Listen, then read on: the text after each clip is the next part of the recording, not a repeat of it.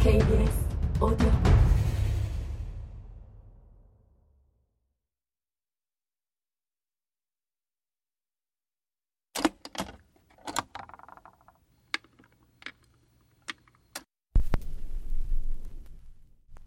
호랑이가 개를 복종시킬 수 있는 이유.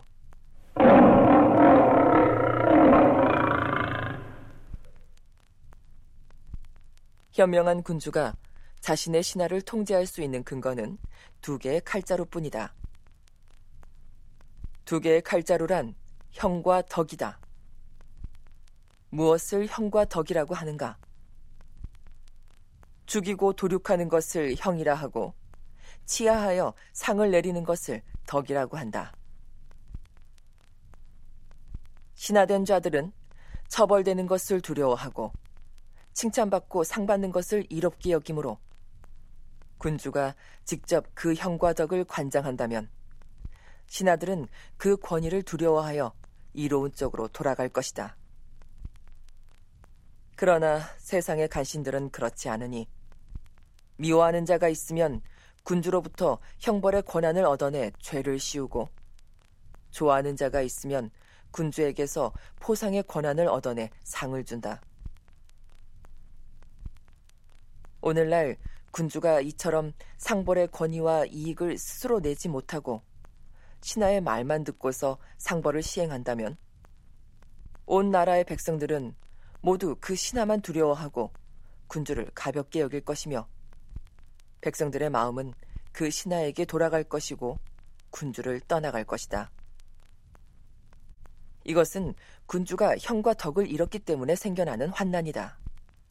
무릇 호랑이가 개를 복종시킬 수 있는 까닭은 발톱과 이빨을 지녔기 때문이다. 만일 호랑이에게서 발톱과 이빨을 떼어내어 개에게 사용하게 한다면 호랑이가 도리어 개에게 복종할 것이다.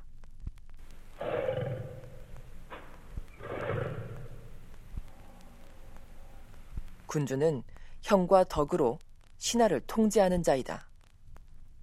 그런데 지금의 군주가 형과 덕을 신하에게 주어 사용하게 한다면 군주는 도리어 신하에게 통제될 것이다. 그러므로 전상은 군주에게 자기와 복록을 요청하여 그것을 여러 신하들에게 행사했고 아래로는 큰 말로 퍼주고 거두어 들일 때는 작은 말로 받아 백성들에게 은혜를 베풀었다. 이렇게 되자 강공은 덕을 잃고 전상이 그것을 늘 사용했으므로 강공이 시해당한 것이다.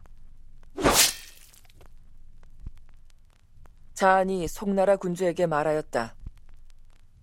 무릇 포상하고 내어주는 것은 백성들이 좋아하는 일이므로 군주께서 직접 그것을 시행하시고 죽이고 도륙하는 것과 벌을 가하는 것은 백성들이 싫어하는 것이니 신이 그것을 담당하기를 청합니다. 그렇게 하자 송나라 군주는 형벌의 권한을 잃게 되었고 자아는 이를 사용해 마침내 송나라 군주는 협박당하게 된 것이다.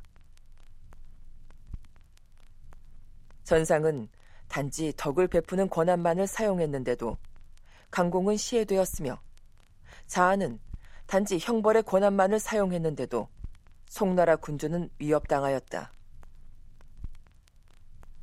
그런데 지금 세상에서 신하된 자 중에서 형과 덕의 권한을 모두 사용하는 자들이 있으니 이는 지금 세상의 군주의 위태로움이 강공이나 송나라 군주보다 더 심한 것이다. 그러므로 신하들에게 협박당하고 살해당하거나 막히고 가려진 군주는 형과 덕의 권한을 모두 잃고 신하가 대신 사용하도록 하고 있으니 그러고도 나라를 망치거나 위태롭게 하지 않은 경우는 일찍이 없었다. 소우가 전건과 전의 모두에게 죄를 물은 이유 군주가 신하들의 간사한 행위를 금지하려면 그들의 실적이 명목과 합치되는지 살펴야 한다. 혁명이란 진술한 말과 실제 일의 성과를 말한다. 신하된 자가 의견을 진술하면 군주는 그 말의 근거에 일을 부과하며 전적으로 그 일에 따라서 그의 공적을 심사한다. 공적이 그 일에 들어맞고 일이 그 말과 들어맞으면 상을 주고 공적이 그 일에 들어맞지 않고 일이 그 말과 들어맞지 않으면 벌을 내린다. 그러므로 신하들은 과장에서 말을 하였다가 공적이 적으면 벌을 받게 되니 공적이 적어서 벌을 받는 것이 아니라 공적이 명목과 들어맞지 않아서 벌을 받는 것이다. 신하들이 애초에 진언하는 것은 보잘 것 없는데 큰 공을 이룬 경우에도 벌을 주어야 하는 것은 큰 공적이 기쁘지 않아서가 아니라 명목에 들어맞지 않아서 큰 공을 이룬 것보다 해로움이 크기 때문에 벌을 내리는 것이다.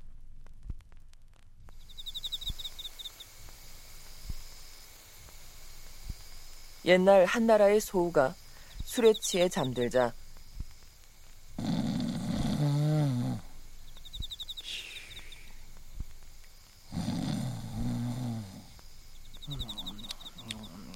정관이 군주가 추워하는 것을 보고 군주의 몸에 옷을 덮어주었다.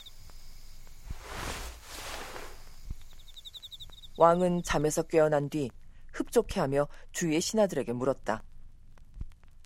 누가 옷을 덮어주었는가? 신하들이 대답하였다. 정관입니다. 군주는 이 일로 전이와 전관 모두에게 죄를 물었다.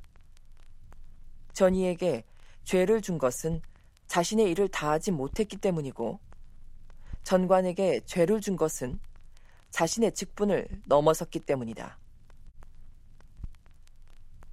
주위에 떠는 것을 싫어하지 않을 사람은 없지만 다른 사람의 직분을 침해한 폐해가 주위에 떠는 것보다 크다고 생각했던 것이다. 그러므로 현명한 군주가 신하들을 다루는 방법은 신하가 자신의 직분을 넘어 공을 세우지 못하게 하는 것과 진술한 의견이 실제 일과 들어맞지 않으면 받아들이지 않는 것이다. 월권 행위는 사형에 처하고 들어맞지 않으면 죄를 물어야 한다. 그래서 신하들이 제수받은 벼슬자리에 직분을 지키고 또 그들이 진술한 내용이 실제에 모두 들어맞도록 하면 신하들은 패거리를 지어 서로 돕는 짓을 하지 않을 것이다.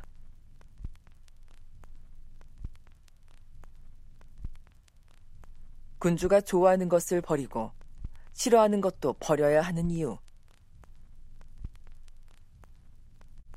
군주에게는 두 가지 근심거리가 있다.